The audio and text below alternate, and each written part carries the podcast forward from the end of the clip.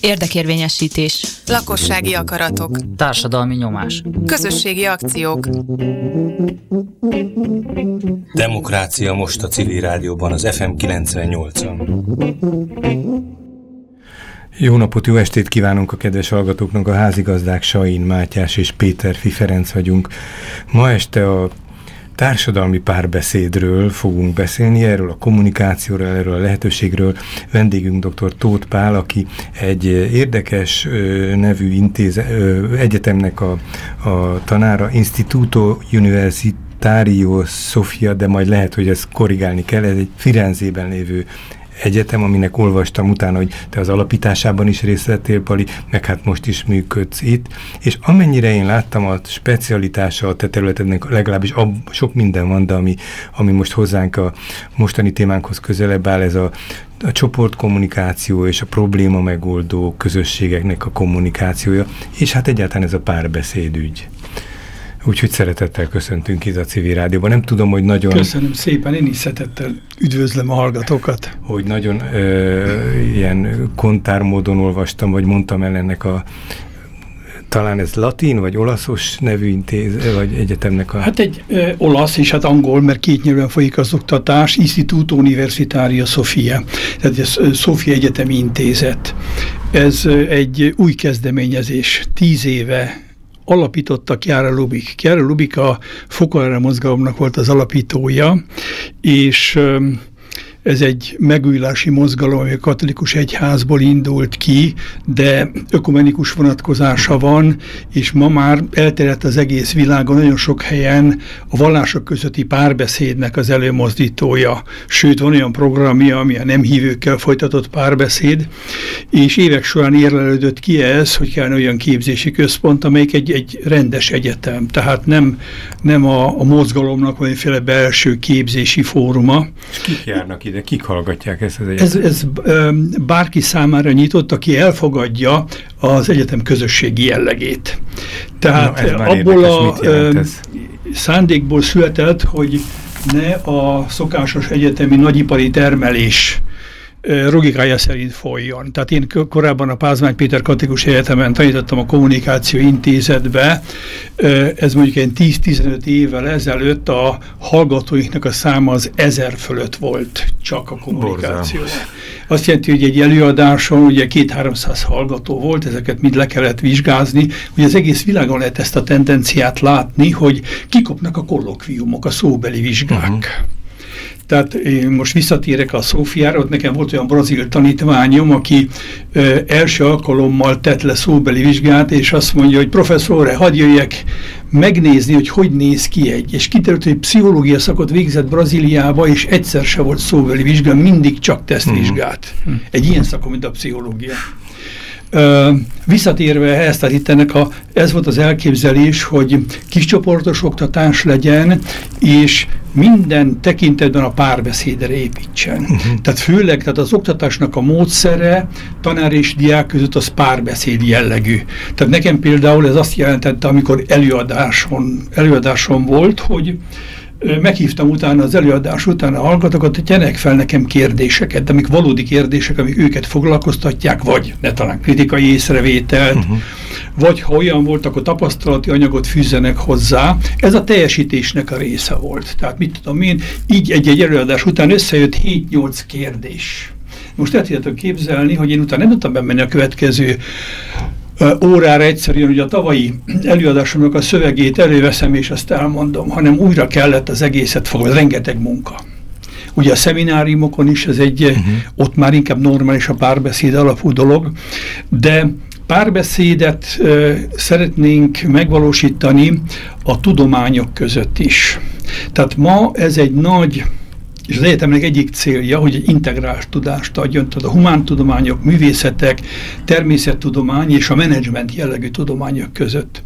Hogy ez mennyire napirenden van, most Londonban nyílik jövőre egy ilyen integrált egyetemi képzést, amit nagy cégek hoztak létre azzal a céllal, hogy olyan szakembereket képezzenek, akik képesek a mai világ nagyon komplex kihívásaira válaszolni mert ugye az egész egyetemi képzés a túlzott specializáció irányába megy, és itt pedig olyan ö, problémamegoldó tudásra van szükség, amely képes fölmérni helyzeteket, amelyek nagyon komplexek.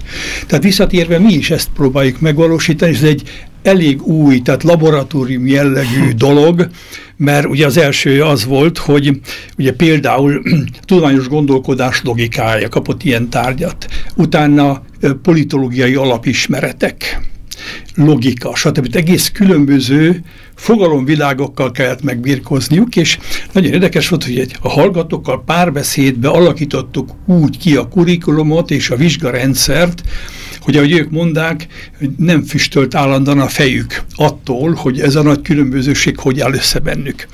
Úgyhogy... És a, akik hallgatónak oda jönnek, már ez is kérdés, hogy kik, kik lesznek hallgatók, de, de és ebből egy kicsit talán fölmérhető, de leginkább az, hogy, hogy akik elvégzik ezt, mifele mennek, milyen területen dolgoznak utána, úgy van-e néhány domináns vagy, vagy klasszikus terület, ahol ezt a, ezt a területet Azért, jól Tehát az egyetem filozófiáját tekintve mi próbálunk a klasszikus egyetem koncepcióhoz visszatérni, amelyik ennek első célja az, hogy műveltséget közvetítsen.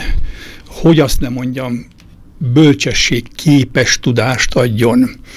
Ez, mit jelent? ez azt is jelenti, hogy a piacorientált képzéstől egy picit visszalépünk. Öm, ez nem jelenti azt, hogy nem találnak utána öm, állást a hallgatóink. Sajnos az a probléma, hogy a nyugati demokráciákban nagyon könnyen találnak állást, azok, akik Kelet-Európába jönnek, azok kallódnak más helyeken, mert egyszerűen a társadalomnak az érzékenysége az tehát ne, nem olyan, hogy az ilyen jelentő tupást, tudást uh-huh. tudná. Tehát a hozott érzékenységre mondod igen, ezt. Igen, uh-huh. igen. Tehát most úgy van, hogy um, ennek, a, ennek az egész kurzusnak, ami uh, elindult először, ennek a, azt mondtuk, hogy az, hogy az egység kultúrája ezzel mit kell érteni? Éppen az egység, amik a sokszínűséget tudja kezelni, uh-huh.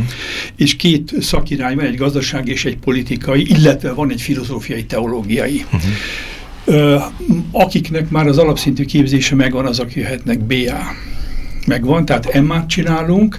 A és, mesterképzés a hallgatók. Tehát mester, bocsánat, mesterképzést csinálunk, és, és doktori képzést. Uh-huh. Hát ez így nagyon tág, és még lehet, hogy így visszatérnénk, de, de ebből a nagyon széles kollekcióból egy kicsit kiválasztanánk a, azt a fajta tudást, meg azt a fajta tapasztalatot, gyakorlatot, amit így akár az egyetem képzés kapcsán, akár az egyéb praxisod kapcsán, a, hogy is mondjam, csak a, a, a hétköznapi életben, tehát a, a közjólval kapcsolatos ügyekben, tehát nem annyira az elvont tudományban, hanem a hétköznapi társadalmi életben a párbeszédeknek a szerepét szeretnénk ma egy kicsit így jól körbejárnánk. Most Igen. legalábbis ma ennek a, a, ezt az órát erre szánnánk, hogyha lehet. Ö, azt nyilván te is érzékeled, ez nem tudom, hogy mennyire európai jelenség, de hogy, hogy most a párbeszédről beszélünk, és közben egyre konfliktus terheltebb a, a világunk idehaza legalábbis ezt nagyon erősen érezzük, félek, hogy ez azért külföldön is valamilyen szinten így van. Ez, ez e, erre egy válasz az, hogy a, a társadalmi párbeszéd egyetemi képzés részévé vált, illetve hogy néhányan erre specializálódtatok, hogy egyáltalán te hogy kerültél ehhez? Szóval hogy lett számodra ez egy fontos kérdés? Igen.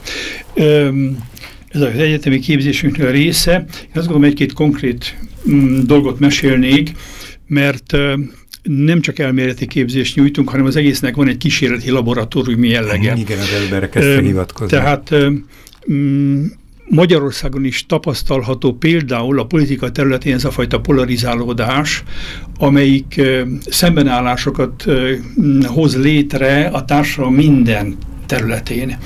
Tehát nem csak általában a civil társadalomban, hanem a családokon belül szembenállás van, szembenállás van az egyházi közösségeken belül. Baráti kapcsolatok. Baráti, baráti kapcsolatok mennek tönkre. Ezt látva azt mondjuk, hogy ha itt tényleg egy alkalmazható tudást birtokába vagyunk, akkor kellene valamit csinálni. Itt Budapesten indítottunk egy ilyen programot, amelyiknek ez volt a célja, hogy tanuljunk meg baráti módon beszélni a politikáról, akkor is, ha különböző véleményen vagyunk. Ez most zárult le, ez egy két éves uh-huh. program volt, havi egyszeri találkozással. Ez milyen vagy hogy ez csak egy ilyen közösség határozta el, vagy valamilyen szervezetnek a Ö, Tehát én tagja vagyok a Fokolári mozgalomnak. Igen, ezt. Ez egy megújulási mozgalom, amelyik a katolikus egyházból mhm, indult uh, ezen belül el. Ez.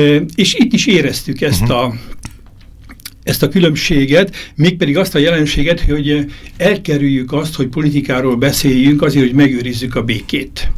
Na most ez egy nagyon érdekes valami, mert egyébként egymásnak a barátai akarunk lenni, tehát nagyon intenzív a, a közösségi élet megosztunk egymással sok mindent. Ha az egyiknek van valamiféle szükséglet, akkor a másik segítségére siet.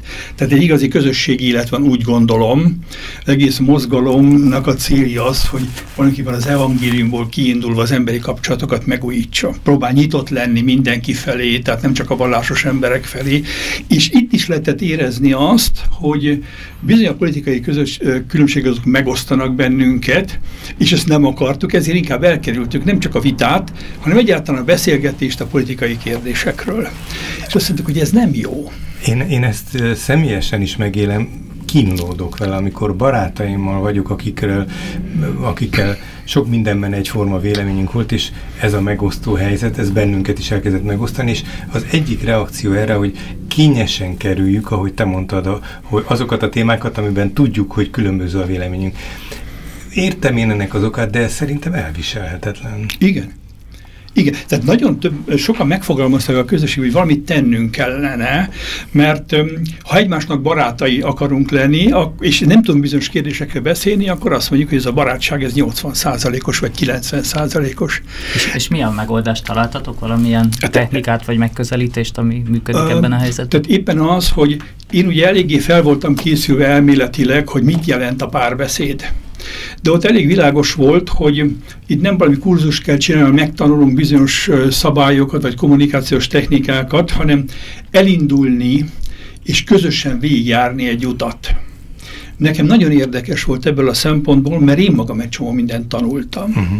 Tehát például a, ugye általában a párbeszédnél azt, a párbeszéd technikáknál azt mondjuk, hogy az első nagyon fontos az, hogy megtanult a másikat alaposan meghallgatni hogy ténylegesen ne előítéletes legyél, hanem hallgass végig, amit mond, próbáld megérteni, és a többi. Megtanítjuk azt is, hogy hogyan lehet, ez egy technika, különbséget tenni a között, hogy valakit milyen meghallgatsz, ugyanakkor nem értesz vele egyet, ugye, akkor hogyan lehet ezt a benyomást elkerülni, hogy akkor te egyet értesz vele azért, mert milyen meg, és stb. Egy csomó ilyen van. És én rá, azt láttam, hogy itt a mi közösségeink, vagy a mi területeken nem ez az első probléma, hogy meghallgatni a másikat az is, hanem az, hogy nem tudjuk magunkat kifejezni. Hm. És erről sokat beszélgettünk, és nyilván az, ott ugye főleg a, a középgeneráció volt, meg az én generációm, tehát az, az idősebbek, akik az előző rendszerben nőttek fel, és nem szoktunk hozzá ahhoz, hogy a nyilvánosságban kifejtsük véleményünket, csak családi körben. Ott is például lehetett látni azt, hogy a 80-an voltak, akik beiratkoztak erre, és volt, amikor kis csoportban dolgoztunk, és valamikor plénumon. És sorra ez a jelenség volt, hogy csak a kis csoportban nyilvánult meg valaki, a plénumon elnémult. Ez már egy, egy tágabb nyilvánosság nem szokott hozzá. Mégis már egy pozitív lépés, hogy legalább a kis csoportban kibomlik, kilépő magából. Tehát azért mondom, hogy nem egyszerűen technikát alkalmaztunk, hanem elkezdtünk önmagunkra reflektálni, uh mhm. -huh. és én magam is láttam, hogy hova, mi lehet ennek az oka. Tehát például ez, hogy, hogy nem, nem tanultunk meg a nyilvánosság előtt beszélni, ez azt is jelenti, hogy nehéz elmondani egy olyan véleményt, ami, amit ellentétes a másik embernek a véleményével, és ezt valamiképpen nem sértő módon, hanem egy alternatívaként felajánlani a másiknak mérlegelésre. Hát ez egy művészet, Ráadásul ezt meg kell tanulni. Ezt az elején még csak feltételezi, hogy a másiknak más a véleménye, mert nem ismeri még meg a másikét. Tehát a következő, a válasz lesz majd a másik véleményének a kifejtése, tehát egy előfeltételezés, igen, egy előítélet. Igen, igen, igen, igen. Ugye ez az egész program, ez megelőzte a, a, a tavalyi parlamenti választásokat, és ugye ebben a kontextusban kell elképzelni az egészet, ahol volt egy picit egy félelem is, hogy jaj, ki mit gondol, vagy hogy gondolja. Ugye azt lehet látni, hogy keresztény körükben nagyon sokan támogatják a kormánynak a politikáját, másoknak vannak kérdései vagy fenntartásai, de ez nem jelenti azt feltétlenül, hogy valamiféle ö, teljes mértékben szemben állnak, de hogy ezekre nem tudtunk beszélni. És akkor ezt kimondtuk egymásnak, hogy itt keresztények vagyunk, és mi szeretnénk a keresztény szeretet légkörében beszélni. Egyenlők vagyunk egymással, és a fő dolog az, hogy mindenkinek van lelkismerete, és ezt, tisztá, ezt tisztelni kell, és legyen benned bátorság az, hogy azt mond, amit a lelkismeretedben érzel és nem, amit elvárnak tőled, vagy amiről te úgy gondolod, hogy ez trendi, vagy mondani kell.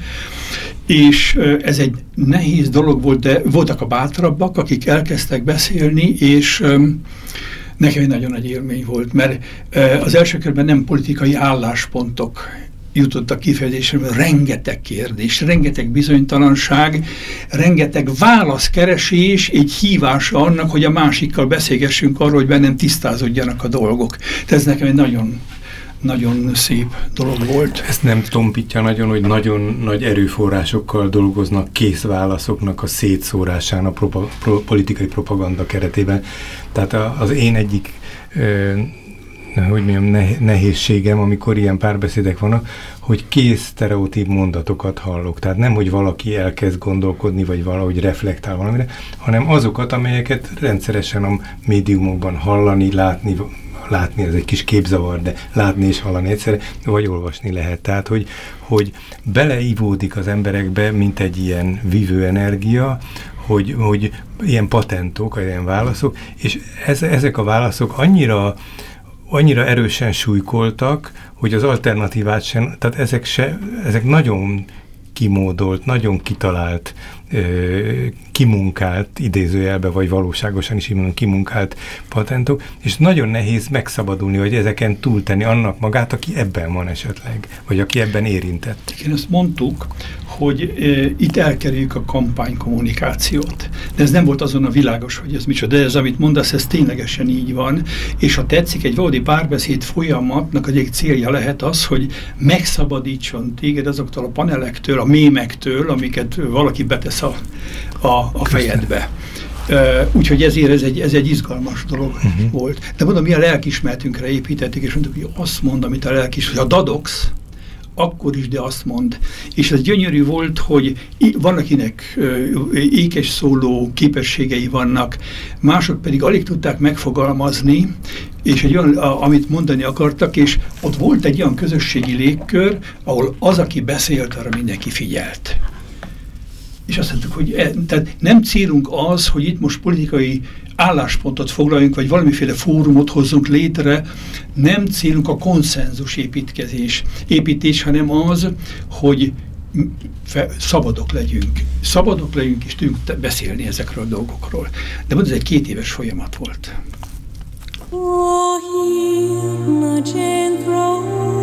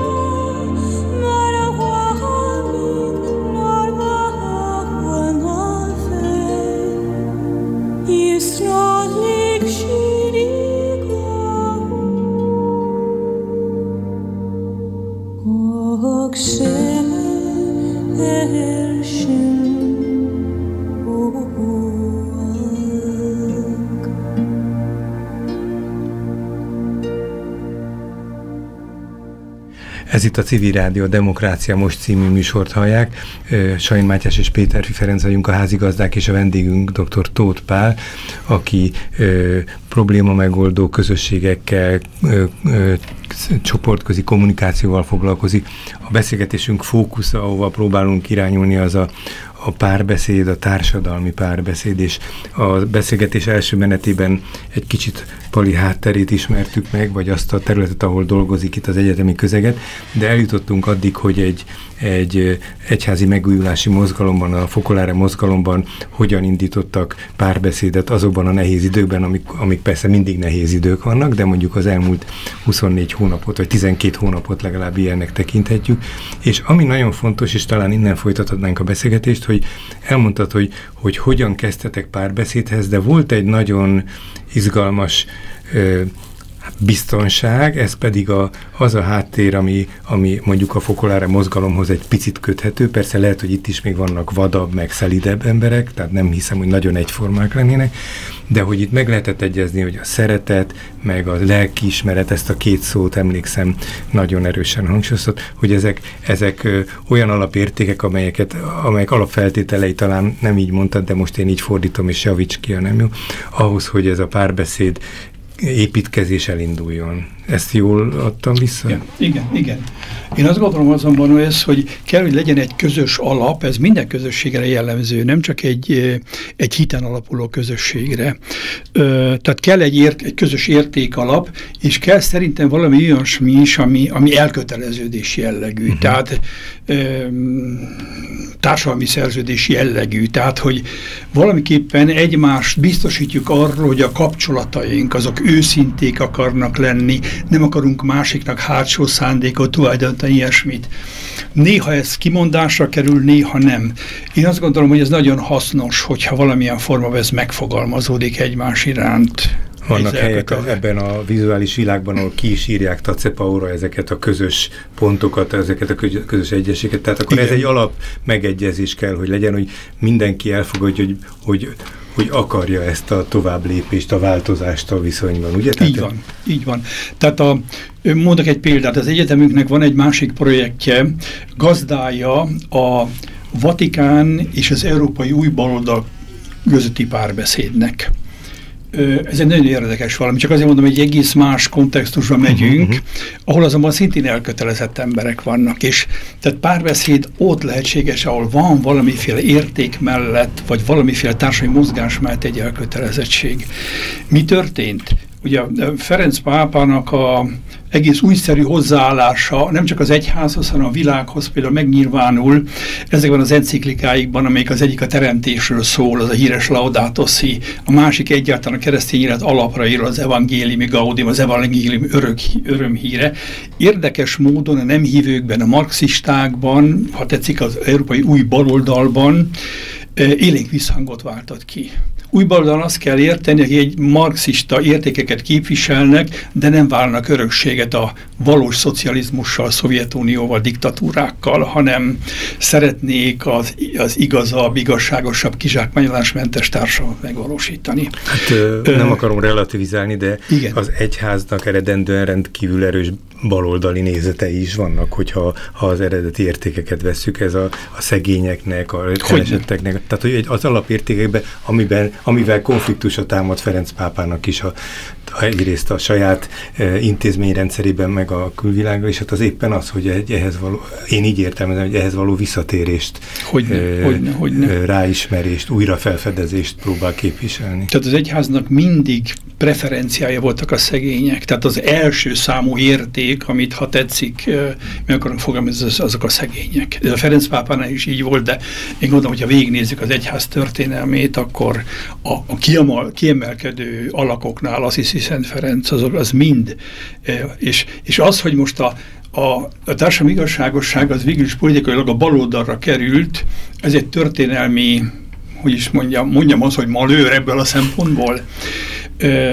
Úgyhogy Igen. De hát igen, már igen. is a baloldal, meg a jobboldal is relativizálódik, tehát már ez is... Ma igen, hála Istennek szerintem, tehát én nem sietnék besorolni például a Ferenc pápát a baloldalra, vagy ilyen helyre, hanem azt hiszem felett áll ezeknek a dolgoknak, de lényeges az, hogy hogy nagyon élénk visszhangot váltott ki, és sokan többek között a vezető baloldal értelmiség között azt mondják, hogy mi ezt fel tudjuk vállalni, 90% aláírjuk, ami ebben van. És voltak közül, akik elmentek, kértek kihallgatást a Ferenc pápától négy évvel ezelőtt, és jeles képviselői a baloldalnak, és ott indult ez. A pápa mondta, hogy kezdjetek el együttműködni, és mindenütt, ahol együttműködés lehetséges a társadalmi igazságosság előmozdítására, a szegénység felszámolására, ott a katolikusok és ezek a nem hívő baloldalak együttműködhetnek. És a párbeszédnek igazából ez a célja, hogy közös akciók felépítésére irányuljon az egész. Na most, tehát itt is van egy nagyon erős elköteleződés, és mm, elindítottuk egy ilyen programot, többszöri találkozás volt, és tavaly egy nyári egyetemet rendeztünk, Görögországba, ahol a hallgatók fele katolikus volt, és a fele marxista uh-huh. fiatalok, és a tanárok is. És megpróbáltunk együtt olyan problémákkal szembenézni, amik égető aktualizók, akár a környezetvédelem, a migráció, társadalmi igazságosság, a nők helyzete, stb. ilyen kérdésekkel. És voltak előadások is, általában minden programot egy marxista, egy egy keresztény professzor alakított ki közösen. Uh-huh. Én együtt dolgoztam a Cornelia Hildebranddal, aki a Rosa Luxemburg alapítványnak a, a filozófusa. Uh-huh. De lényeges az volt, hogy workshopok voltak délután, ahol közös ö, programokat kellett kidolgozni bizonyos kérdéseknek a megvalósítására, marxisták is. Na most tehát itt azt akarom mondani, hogy itt is egy magas szintű párbeszéd volt, ahol kimondtuk egymás felé, hogy meg akarjuk érteni egymást, bizonyos kérdésekben ö, nem is tűzünk napi rendre. Tehát azt mondtuk, hogy például az abortusz kérdése az olyan, hogy egy katolikus ember és egy, egy baloldali vagy nem hívja, az különböző állásponton van, és ezeket mi most nem akarjuk vitatni. De rengeteg olyan téma van, például az, hogy az abortuszt hogyan lehet csökkenteni egy társadalomban, ahol azonnal a közös talajon vagyunk, és lehet egymással beszélni. Na most nekem az egy csoda volt látni, hogy ezek a egyetemisták, volt vita is. Néha volt az, hogy összeszólalkoztak. Néha elméletieskedtek, hogy most igazából a szolidaritás vagy a testvériség a jó kategória, hogy megfogjuk az együttműködésnek bizonyos módjait. Hát De utána a projektek megvalósításában olyan hihetetlen szinergia volt közöttük. És milyen projektek voltak? Az mit jelent, hogy valamit közösen ott konkrétan megcsináltak, vagy, egy, vagy hazamentek is egy ilyen hosszabb távú projektre? Mire gondoljunk? Igen, igen. Tehát mit tudom én például, ö, most lehet, hogy valaki furcsálani fogja, de ugye ebben a kontextusban ez érthető. Én egy olyan csoportban voltam, ezt kaptuk ezt a feladatot, ahol az volt, hogy 200 migráns le kell telepíteni egy 50 ezer fős városban. És megvolt az, hogy milyen az összetétele, hogy milyen országokból jönnek, megvolt az, hogy hány euró, mennyi euró áll rendelkezésre, ezt hogyan használnánk fel, mit csinálnánk, uh mhm. -huh. egyáltalán milyen intézkedéseket hoznánk, milyen intézményeket vennénk igénybe, esetleg építenénk, és mindegyik például, például egy érdekes dolog volt, azt mondták, hogy kell egy kulturális központot létrehozni, ahol a, ahol a, a különböző etnikumoknak a találkozása megvalósulhat egymás között és a helyi lakossággal. Hát akkor itt a, beszéltünk az elejétől, hogy te kommunikációs specialista, hogy ez a legelemibb, hogy a kommunikációs terét meg kell teremteni, ahol, ahol nem véletlenszerűen vagy félvállal, hanem ahol, ami szándékosan a kommunikációt, a helyi nyilvánosságot, igen. az agóra szerepet képviseli. Igen. Tehát, hogy ez egy, ez egy prioritás ebben, igen, ahogy mondtad. Igen, igen, igen. Tehát um, Nekem az volt nagyon érdekes, hogy tehát itt például a, a workshopon mi tanárok teljesen háttérben voltunk, uh mhm. -huh. és hogyha ők akartak valamit kérdezni, és megakadtak, akkor szóltak nekünk, de mi nem avatkoztunk bele a folyamatokba. Nekem nagyon érdekes volt viszont, hogy ezzel a Kornéliával a délelőtti előadásokat együtt építettük fel, Ö, ha tetszik, hogy ezt angol mondják, ez egy co-teaching volt, együtt tanítás volt, úgyhogy bizonyos dolgokat ő fejtett ki, de együtt készítettük elő, de a feladatunk az volt, hogy mutassuk meg a marxista látásmód és a keresztény látásmód különbözőségét bizonyos területeken. És Hát sokat dolgoztunk együtt, hogy ez valamiképpen összeálljon, és egyszerű legyen, hat és hatásos legyen, stb. És én ott ezt tapasztaltam, hogy amit én a keresztény közösségemben úgy éltem meg, hogy a lelkismereteknek a párbeszéde, itt pedig ezt lefordítjuk, hogy a, mondhatjuk azt, hogy lelkismeret, mert ő elfogadta ezt a termést, a felelősségeknek a párbeszéde. Ez szerintem egy szinonim kifejezés a lelkismeretnek. Tehát ő érzi a felelősséget, én is, és egymásba ezt az alanyt ismerjük fel, hogy ő is akarja jobbítani a világot, én is, és föl tudjuk erősíteni egymást. Hozzá kell tennem, hogy én rólam van dosszié az elmúlt időszakban mozgalmi tevékenységemről. Ö, és a Cornélia az pedig az elmúlt időszakban a Stázinál dolgozott, aki a dossziékat készítette. Tehát ez már egy érdekes alaphelyzet. Ez már egy érdekes Mert a dosszékra most a 90 előtti időszakra gondolsz. Hát hogy ne? A, a dosszén, hogy arról van dosszéról. Hát igen, az, hogy engem megfigyeltek és igen, jelentettek igen, igen. rólam. Igen, igen, igen. Természetbarátnak hívták az, aki a jelentéseket készítette rólam. Ennyit, szóval nem akarok ebben a részletekbe vele menni, és akkor találkozni valakivel, uh -huh. tehát nem a vadoldalán volt uh -huh. ő, egyházi dolgokkal foglalkozott, tehát ha tetszik, egy soft stázis uh -huh. volt, de mégis egészen másik oldalon, és akkor mikor, tehát amikor van ez, hogy ott van ez a felelősség, megnyit egymás felé. Uh -huh. Hihetetlen érdekes például az, és ez egy közös alap, hogy ezek a baloldaliak látják azt, hogy a katolikus egyház milyen nehézséget él meg a saját belső világában. Hát talán ismeritek ezeket a dolgokat, a papi pedofíliának a kérdése, ami ez most morálisan földre terítette, legalábbis a nyugati részét az egyháznak, gazda, gazdasági visszaélések, a Ferenc pápa intézkedésénél lehet látni, ugye, hogy teljes transzparenciát akar a vatikáni gazdálkodásban, és stb. Ezeket megelőzték mindenféle olyan dolgok, amik napvilágra kerültek, a boldogiak látják, és lehet látni azt, hogy szolidárisak velünk ebben a küzdelemben, hogy az egyház újból talpra hogy a hitelességét visszanyerje, stb. És nekik is megvannak ugyanúgy a belső kríziseik. Tehát az egész baloldali mozgalom az nem egy diadalmenet, mai napig sem. Úgyhogy hogy, hogy ez is egy nagy közösséget teremt egymással, Aha ez a lelkismeret. Nagyon érdekes, amit mondtál, többször bár más kifejezést használtál, hogy meglepet, de hogy tulajdonképpen minden példából azt mondtad el a tanítástól kezdve a közös konferenciáig, hogy, hogy valójában te magad mit, hogy tanultál, nem ezt igen, a szót használtad, igen, de igen, ez igen, volt igen. a dolog lényege. Tehát, igen. hogy, hogy állandóan egy ön, tehát az embernek önmagában is dolgozni kell, ahogy a pszichológusok szokták mondani. Hogyne, hogyne. Hogyha egy picit távolabb megyünk, még mindjárt egy ilyen zenei kis betét következne, de azt szeretném, hogyha ha elkezdenénk arról beszélni, hogy, hogy tudnánk-e néhány ilyen, ilyen ö, metodikai vagy módszertani dologot kiemelni, ami, ami ebből a tapasztalatrendszerből átemelhető, hogyha valaki társadalmi párbeszéd, valamilyen típusú párbeszédet a maga környezetében, a maga civil társadalmi környezetében, településén, lakóhelyén elkezd, hogy, hogy milyen dolgokra érdemes figyelni, milyen feltételei vannak, ezekről egy kicsit, hogyha beszélnénk, majd most egy pillanatnyi kis felüdítő zenét hallgatnánk, Igen. és akkor, akkor ezzel, erre lenne jó, hogyha a harmadik harmadában a beszélgetésnek sor kerülne.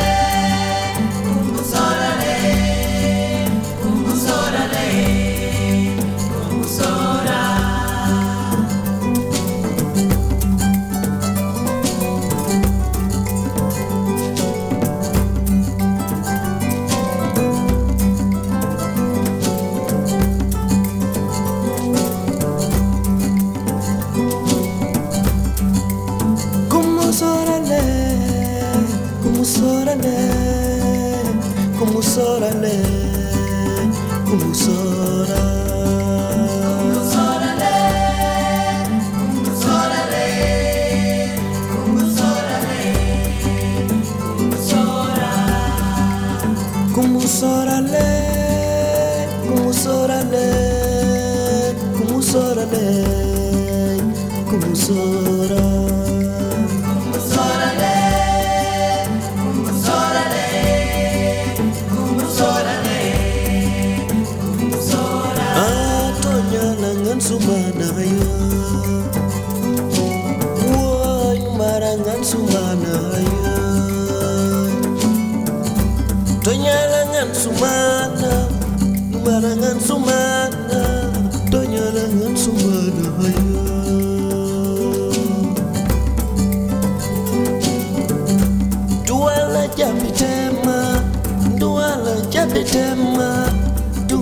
yami dem masutu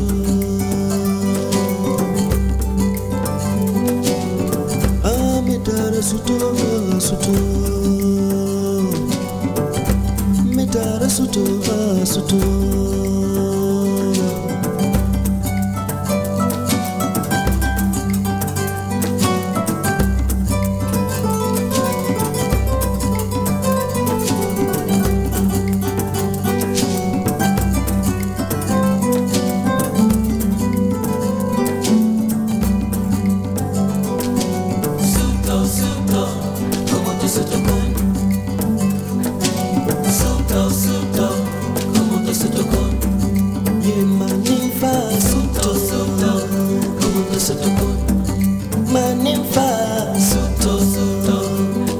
to the.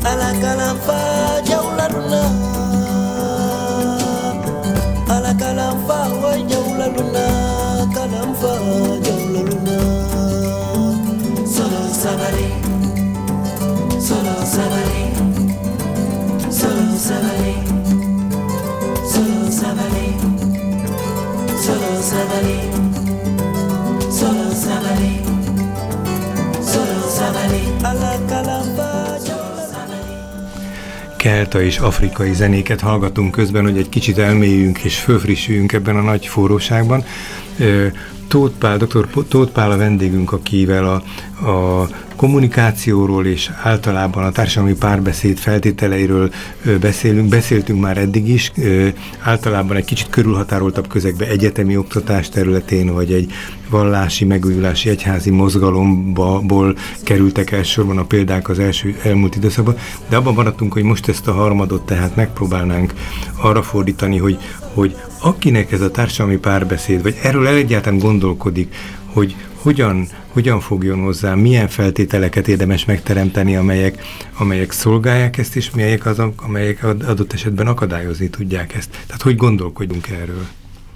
Igen, tehát én, én azt gondolom, nagyon fontos azt figyelme venni, mi van a fejekben általában arról, hogy társadalmi párbeszéd. Um, ha most ezt nagyon modellezni akarnánk, akkor a különbözőségeinknek a feldolgozása az társadalmilag vagy az van, hogy létrejön egy polarizáció, hogy én így gondolom, te meg úgy gondolod, vagy mi így gondoljuk, ti úgy gondoljátok, és két szekértábor létrejön, ez nagyon jellemző a társadalom, és az a baj, hogy a politikában levő polarizálódás az bemegy a hétköznapi életünkbe és a munkahelyekre, a, a különböző közösségekbe, mint hogyha ez lenne az egyetlen minta arra, hogy hogyan viszonyuljunk arra, hogy te így gondolod, én meg úgy gondolom. Mert nagyon erősen mintakövetőek Nagyon vagyunk. erősen mintakövetőek vagyunk. Ugye azt tudjuk, hogy mi építettük fel ezt a politikai kultúrát, a demokráciát, ugye európai emberek találták ki, és úgy építették fel, hogy az versengő legyen. És azt gondoljuk, hogy az embernek a természete az csak a versengés. Na most a jó híra az, hogy az antropológiai kutatások, evolúciós pszichológia ma rengeteg olyan adatot hozott felszínre, amelyik azt mondja, hogy mi legalább annyira együttműködő lények is vagyunk, mint amennyire versengők, csak hogy az elmúlt évtizedek, évszázadoknak a kultúrája ezt a versengési tulajdonságunkat Kiemelte. erősítette. Uh-huh. És most el kell kezdeni építeni egy olyan kultúrát, szokásokat, intézményi rendszert, amelyik fölépíti ezeket az együttműködéseket uh-huh. is. Ugye az együttműködéseknek ez a fajtája, hogy ez a két különbözőség leül, és azt mondja, te ott vagy, én itt vagyok, neked az érdeked, nekem ez, és egyezkedjünk egymással. Ez a diplomácia, az összes szerződések, hogy két fél valamiképpen kompromisszumok árán egyességet köt. Na most azért van egy harmadik dolog is, ahol létrehoz olyan tereket, ahol a különbözőségek, a tudások, a felkészültségek, azok fölerősítik egymást. Tehát nézzük meg azt, hogy az adott probléma eh, kapcsán összetesszük a te tudásodat, meg az én tudásomat, hogy ez hogyan erősíti fel egymást. Ugye közmondásos, hogy a, a kettős spirál, a DNS molekulának a szerkezete az így született, hogy egy tudós csapat, biológusok, kémikusok, matematikusok együtt dolgoztak, mert egyiknek a tudása se volt elég az, uh -huh. hogy mhm. ezt a problémát megoldja. És így lettek Nobel-díjasak csoportosan, ugye kettő kapta a Nobel-díjat, Watson és Crick, de ez egy, leírják egy regénybe, hogy ez hogy volt. Tehát azt gondolom, hogy ezen a modellen kell dolgoznunk, és az emberek nem értik ezt azonnal. Uh mhm. -huh. Tehát én amennyire közösségfejlesztő fejlesztő, vagy ilyen területi programokon dolgozó barátaim vannak, azok mindig ezt csinálják, hogy megmagyarázzák az embereknek, hogy neked itt helyben nem feltétlenül versengeni kéne, hanem körülnézni, milyen erőforrásaitok vannak, és összefogni egymással, és megnézni azt, hogy hogyan tudjátok felerősíteni egymást. Tehát én gondolom, ez egy szép munka, hogy egyrészt a fejekbe ültessük el ezt a hitet, hogy az együttműködő modellek azok, amelyek ma nagyon sok helyén, nem azt mondom, hogy mindenütt, nyerő modellek. Na most párbeszédek jöhetnek létre olyan területen, ahol van valamiféle közös probléma, uh mhm. -huh. és ezt meg akarjuk oldani, és ezzel a tudattal megyünk. Mondtál bele. már alapfeltételt a párbeszéd megkezdéshez, hogy valamit előre el kell határozni, valamilyen értékeket, vagy hogy a másikokat elfogadom, de van-e, van-e a párbeszédnek ilyen pszichológiai jellegű lépése, tehát hogy az önkorlátozásnak valamilyen feltétele fontos-e, amit, amit valamilyen módon ki kell mondatnunk, vagy, vagy az emberekkel. Nem biztos, hogy az a jó talán, hogyha mi hirdetjük meg, mint egy ilyen szabálya ennek az együttműködésnek, hanem hogyha valami belátással megteremthető. Van-e ilyen az önfeladásnak, vagy, a, vagy a, az önkorlátozásnak, nem is jó az önfeladásnak valamilyen ö, jellemzője vagy mértéke? és ez feltétlenül szükséges. Ugyanakkor az is mondom, hogy jelen pillanatban elég sok technikát kidolgoztak arra, hogy a bennünk levő spontánságot egy kicsit korlátok közé szorítsák. Uh -huh. Mondjuk elkapja az embert a hív, akkor túl sokat beszél, félbeszakítja a másikat, stb. Most erről tudunk az elején beszélni, hogy ezt, ezt ne csináljuk, hanem de például erre találták ki a beszélő pálcát, a talking sticket, uh -huh. amik a, hogy legmagasabb szinten, nekem a, a egyik kollégám a stratégiai tervezéssel foglalkozik Brüsszelbe. És mondja, hogy ott a, a legelső fázisa a dolognak egy ilyen ötletfeltáró beszélgetés, valahol 30-an is leülnek, és van egy pálca, és az beszél, akinek a pálca a kezébe. Valamikor befejezte, akkor továbbadja. Hát látszólag ez egy ilyen gyermekdett dolog, de mégis talán egy eszköz segít. Ez egy, tehát nem kell moderátor hozzá, uh -huh. hanem tehát ez egy bizonyos típusú beszélgetés, ilyen ötletfeltáró uh -huh. beszélgetése jó, és ez halatlan jó, mert többféle körben kikristályosodik, mindenféle centrifuga uh -huh. úgy működik a, az egész.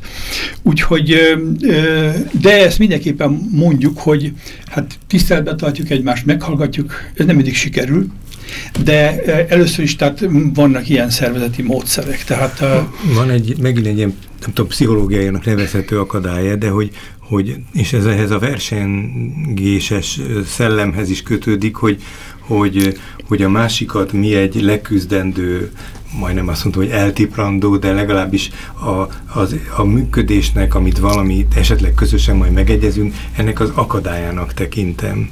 És hogy azért el kell távolítani a másikat attól, hogy az történjen, aminek történnie kell, gondolja az ember. Tehát így van. Tehát visszatérünk erre, hogy a gondolkodásunknak egyfajta reformjára van szükség. Öm, Edgar Morin, ez egy francia ö, filozófus, beszélt a kognitív demokráciáról. És elég konkrétan meghatározta azt, hogy milyen jellemzői vannak a kognitív demokráciának. És ez csak arról szól, hogy a gondolkodásmódunk reformján. Például azt mhm. mondja, hogy a iskolában egy csomó ismeretet tanítunk meg, de azt nem tanítjuk meg a gyerekeknek, hogy hogyan működik az emberi megismerés. Hogy mik például a tévedésnek a forrása, és hogyan lehet elkerülni. És ma éppen azért, mert a manipuláció időszakát Igen, éljük, egyfajta tudatosság kell erre. Aztán a másik, azt mondja, hogy kockázatvállalásra kell nevelni, a kockázatvállaló gondolkodás. Ez nagyon érdekes. Én azt látom, hogy például most itt Magyarországon az egész politikai propaganda félelemre épít. Igen. De emögött nem csak érzelmek vannak, hanem egy olyan beállítódás is, hogy én szeretném, hogyha úgy működne a világ, hogy semmi baj ne legyen. Holott a racionalitás azt mondja, hogy fel kell készülni az, hogy valami be fog következni, és tudd azt, hogy akkor hogyan reagálsz, amikor ez bekövetkezik. Hm. A másik pedig ez, hogy olyan tudások kellenek, amelyek a, a valóságra irányulnak, tehát egy probléma jellegű tudás. Na most, amit te mondasz, hogy nagyon sokszor ragaszkodunk a saját álláspontunkhoz, stb. ez ennek a felismerés, hogy nem olyan képesek reflektálni a saját magunkra. Nincs belső párbeszédünk mondja, ki kellene alakítani azt a képességet, hogyha én gondolok valamit, akkor utána átülök, mintha a saját kritikusom lennék, és megvizsgálom a saját gondolatomat, mielőtt ezt elmondom. És akkor mindjárt nem lesz annyira furcsa, hogyha valaki kívülről mond valami olyasmit, ami nem százszerzékig egyezik azzal, ami van. Elgondolkodom rajta, nem biztos, hogy igazat adok neki, de nem veszem sértésnek, tehát ezen a, tehát a, gondolkodásunk reformján kell gondolni, a kommunikáción, annak a szabályoknak és a gondolkodásnak a szabályain is. A, ahogy elmondtad, azért fölmerül az emberben a kérdés, van egy ilyen feltételezett válasz is, hogy, hogy, hogy ez a magatartás, ez nem feltétlenül egy, egy alárendelt vagy egy passzív szerepre utalja az embert, azaz, hogy alárendel, hogy a másikat is elfogadom, hanem ez talán egy ilyen készenléti dolog, vagy ennek egy érdekes dinamikája kellene, hogy amivel rendelkezünk, itt sem nagyon vannak mintakövetésre alkalmas példáink, hogy, hogy én önmérséklettel is rendelkezem, de érvelési technikával is. Tehát, hogy az elején mondtad, hogy nem tudjuk jól megfogalmazni a véleményünket, vagy az érveinket, nem ezt az, nem az érvszót használtad.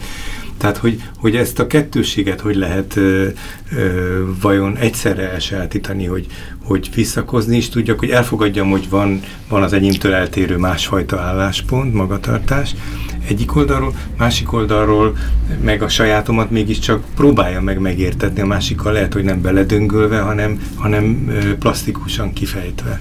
Van. Így van. De tehát amit én mondanék, hogy a, ö, ami a tanúsága volt a mi párbeszéd folyamatunknak is, el kell jutnom oda, hogy szabadon elmondjam, amit gondolok. Ma beszélnek az úgynevezett nyílt kommunikációról. A legkülönbözőbb módon fedik el a kultúrák az őszintességet mert ugye az első pillanatban ez nagyon kellemetlen, tehát a, az ázsiai kultúrákban ö, ott egyáltalán nem is szabad valamiféle ellen véleményt nyilvánítani mondjuk egy tekintéllyel szemben. De talán még egy vendéggel egy, szemben. Igen, és éppen azért a társadalmi harmónia megőrzése érdekében azt mondják, hogy a saját véleményedet azt resd el, vagy pedig uh -huh. nyeld le. Na most ez nem vezet sehova. És a mi magyar kultúránkban is ez van, hogy nagyon tiszteljük a másikat, és a jelenség a következő, hogy ott, ahol zajlik a beszélgetés, mondjuk egy döntéshozaliti folyamat, nagyon sokszor nem mondja el, és utána a folyosó a folyosón van a másodlagos nyilvánosság, ahol ez zajlik. Na most itt a pszichológusok akik ebbe felkésztek, elmagyarázzák a közösségnek, ha jobb, hogyha megbarátkoztok azzal, hogy mindjárt az első körben, az első nyilvánosságban elmondod azt, amit gondolsz. Akkor is, hogyha ez nehéz lesz, akkor is, ha úgy gondol, hogy másiknak ez rosszul esik.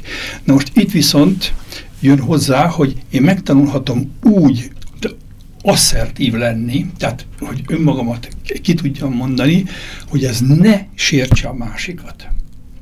Tehát tudok udvarias lenni, tudok finoman fogalmazni, megtanulhatom azt, hogy mindig a dologról beszéljek, és sohasem minősítsem például a beszélgető partneremet. Nem mondom hogy te azt azért mondod, mert nem olvastad el. Hát Ilyet nem mondok ez, neked. Ez már nagyon erősen el is vezethetne akár ez, de nem, nem célunk, hogy Tehát, itt a, igen. hogy a gyűlöletkeltésnek a módja, vagy a gyűlöletnek a leküzdése, önmagunkban való leküzdése, amire néha inspirációkat kapunk kívülről, mármint a gyűlöletre, hogy, hogy ezzel hogyan birkozon meg egy ember, vagy hogyan birkozon meg egy közösség adott esetben, hogy ez, ez az elfogadástól kezdve a másik meghallgatását, amiket itt mondtál, ezek mind nagyon fontos. Tehát ilyeneket tudunk mondani, ilyen felismerése, hogy törekedj arra, hogy a másikkal beszélj, de ne róla. Uh -huh.